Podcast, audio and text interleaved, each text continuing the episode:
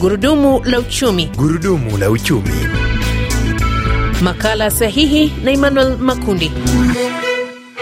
Msikilizaji, mwezi Januari mwaka 2022 Benki Kuu na wakuu wa nchi za Umoja wa Afrika waliunga mkono mchakato ulioanzishwa na benki ya Afrexim ambayo ilitengeneza mfumo wa malipo uliolenga kurahisisha ufanyaji wa malipo na ununuzi kati ya nchi na nchi, mtu na mtu, na biashara kwa biashara barani Afrika. Mfumo huu unafahamika kama Pan African Payment and Settlement System, yani PAPS. Kwa kiasi kikubwa unapunguza changamoto ya ufanyaji wa malipo kwa kutumia fedha za kigeni kama dola, ambapo kupitia mfumo huu nchi biashara ama watu wanaweza kubadilishana huduma kwa kutumia fedha za nchi husika. Lakini je, ni kwa nini bado mfumo huu hauonekani kutoa jibu kwa tatizo lililoko sasa linapokuja suala la malipo au ununuzi wa bidhaa ambapo nchi zinalazimika kutumia dola?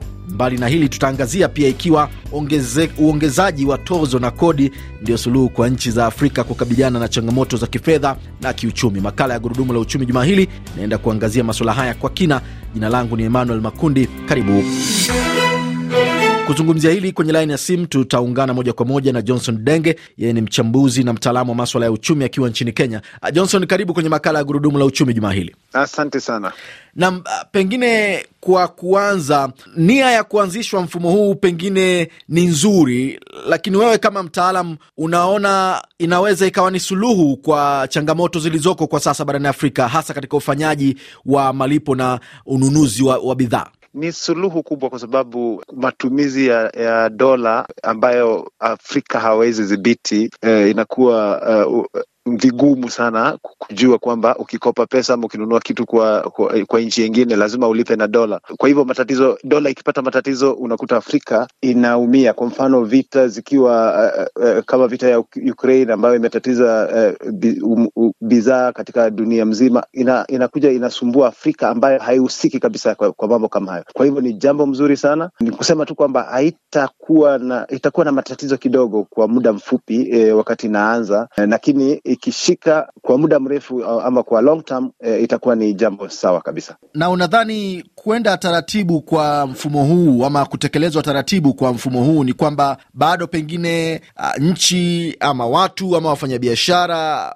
hawana imani nao, ama unaona shida ni nini hasa? Kwa sababu bado viongozi wa Afrika wanapigia chapuo kwamba lazima bara la Afrika litumie mfumo huu. E, nafikiri kuendesha polepole itakuwa vyema. Ina matatizo kwa sababu ya uzoefu wa kutumia dola e, lakini jambo mzuri ni kwamba Afrika yenyewe wangeanza kwanza na kufanya biashara wenyewe kwa wenyewe kutumia sarafu zao kabla hata waanze kwenda kwa kwa bara zingine, ambayo inakuwa uh, ina mchangamko kwa sababu viongozi hawataki ku kufanya biashara na jirani zao wakitumia sarafu zao, kwa sababu kuendeleza vizuri ama kuanza ku, ku, kuimplement vizuri ingekuwa kwamba mataifa yenyewe ama katika vikundi ambavyo wamejiweka kama uh, Afrika Magharibi, Afrika Mashariki waanze kutumia sarafu zao wenyewe katika biashara zao wenyewe e, nchi kwa nchi Afrika, kabla hata waanze kufikiria wataenda nje. Na wakianza hivyo e, itaoneka dunia mzima itaona kwamba hawa wako wa, wanatilia mkazo mtindo huu na wataanza ku, kuimpress. Uh, umegusia swala ambalo limezua mjadala sana uh, miaka ya hivi karibuni Johnson, uh, kwamba nchi kwa nchi hasa za bara la Afrika zenyewe kwa zenyewe hazifanyiani malipo ama hazifanyi malipo ya nchi moja kwenda nchi nyingine uh, kwa pesa husika. Kwa mfano, Kenya inafanya biashara na Tanzania, basi uh, inapofanya malipo ifanye malipo kwa kutumia shilingi ya Tanzania, na kama Tanzania inafanya malipo kwa Kenya, basi ifanye ama kwa kutumia shilingi ya Kenya ama kwa kutumia shilingi ya Tanzania. Unadhani kwa nini uh, nchi za Afrika bado hazitaki kukumbatia mtindo huu ambao pengine ungeweza kuwa suluhu ya ambacho viongozi wanalalamikia wakati mwingine kuwepo kwa uhaba wa dola? Nafikiria kuna uoga kwamba zamani za nchi hizi mbili ama nchi za eh, nchi kadhaa katika Afrika, zamani za pesa zao ama sarufi yao ha, ha, hailingani, na hiyo ndio inaleta tatizo kubwa, lakini ingekuwa vizuri kama wangeamua kwanza hata katika vitongoji vidogo hizi za biashara kama Afrika Mashariki, jumuiya ya Afrika Mashariki, ama kufikiria kwamba kulete sarafu zao, sarafu moja ambayo ita, itatumika katika Afrika Mashariki, sarafu ingine ita, uh, itatumika katika Afrika Magharibi uh, ama muungano wa, wa Afrika Kusini, ndiposa wa, waanze kushikisha uzoefu wa kutumia sarafu zao. E, na, na labda baadaye tunaweza kuwa na sarafu moja e, ya Afrika mzima Ukiangalia Uropa wanatumia sarafu moja na ndipo, inawasaidia. Na hapo ndipo nilikuwa nataka ugusie kidogo Johnson, na ndio changamoto ambayo inaonekana hata katika jumuiya ya Afrika Mashariki, pamoja na kuwepo kwa itifaki uh, ni zile protokol ambazo zinaainisha kwamba kutakuwa na matumizi ya sarafu moja.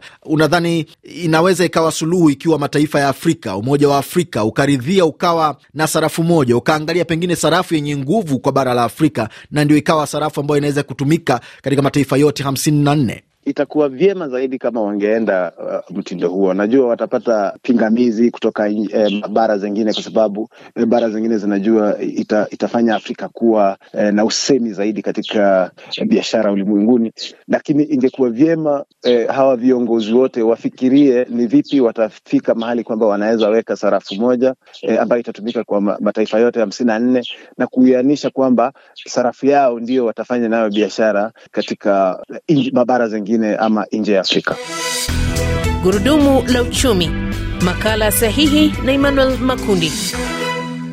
Na msikilizaji, nimkumbushe tu kama muungana nasi, makala ni gurudumu la uchumi, na tunazungumza na Johnson Denge. Yeye ni mchambuzi na mtaalamu wa maswala ya uchumi akiwa hapa nchini Kenya. Pengine Johnson, tuangazie swala ambalo hivi karibuni hapa nchini Kenya limekuwa mjadala, lakini linaenda kuwa mjadala kwa nchi za Afrika Mashariki kwa sababu bajeti zao zinakwenda kusomwa uh, mwezi ujao na tayari manunguniko yamekwisha anza kwa sababu mapendekezo ya bajeti ya fedha kwa mwaka wa fedha elfu mbili ishirini na tatu elfu mbili ishirini na nne ni kuongeza kodi katika bidhaa muhimu ili uh, kupunguza mianya ambayo serikali inasema inapitia kwa sababu hawana fedha za kutosha za kuendesha nchi na hawataki kukopa. Unadhani suluhu ni kuongeza kodi ama kutafuta vyanzo vingine ambavyo havitamuumiza mwananchi moja kwa moja? Suluhu siyo kutafuta kodi ama kuongeza kodi. Tunaelewa kwamba ukiangalia bara zingine kama Uropa ama mataifa ambayo yameendelea, uh, uh, asilimia ya ushuru katika nchi zao ni uh, karibu uh, thelathini ukilinganisha na uh, mataifa ambayo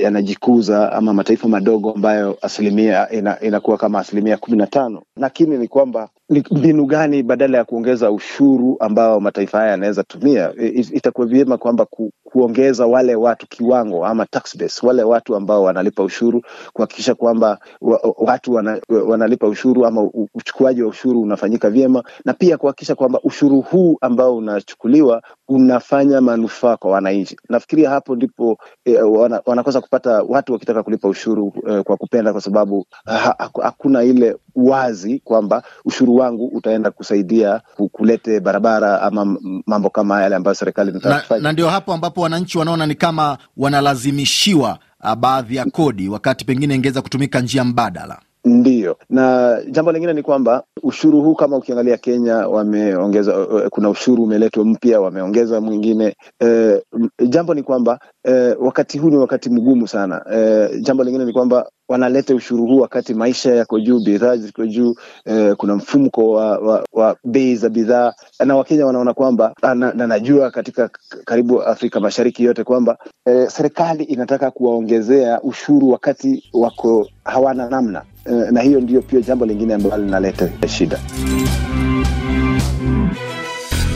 Msikilizaji, na katika kuhitimisha makala haya ni kupe dondoo za kiuchumi na biashara zilizojiri na zinazojiri juma hili hapa Afrika na kwingineko. Tuanzie kule nchini Marekani ambapo baada ya makubaliano ya wanasiasa kunusuru nchi hiyo kuwa mufilis, thamani ya dola katika masoko ya hisa barani Asia imeporomoka kutokana na hofu kuwa baadhi ya wabunge wa Republican huenda wakapiga kura kuangusha muswada huo. Kule nchini Nigeria, wananchi wameingiwa hofu jumaa hili ambapo kumeshuhudiwa misururu mirefu ya magari na watu wakinunua mafuta kwa wingi baada ya rais mpya Bola Tinubu kutangaza kuwa kuanzia mwezi ujao serikali itaondoa ruzuku kwenye mafuta ya petroli. Na nchini Jamhuri ya Afrika ya Kati, bunge la nchi hiyo wiki hii limepitisha sheria inayoruhusu uwekezaji wa kigeni kwa kutumia sarafu za mtandaoni maarufu kama cryptocurrency, na hii ni baada ya mwaka uliopita kuruhusu matumizi ya Bitcoin na fedha yake ya ndani inayofahamika kama sarafu ya Sango. Na ndivyo ambavyo tunafika tamati ya makala ya Gurudumu la Uchumi kwa jumaa hili. Shukran kwa Johnson Denge, mtaalam na mchambuzi wa maswala ya uchumi akiwa hapa nchini Kenya. Ulikuwa nami Emmanuel Makundi, hadi wiki ijayo. Kwa heri.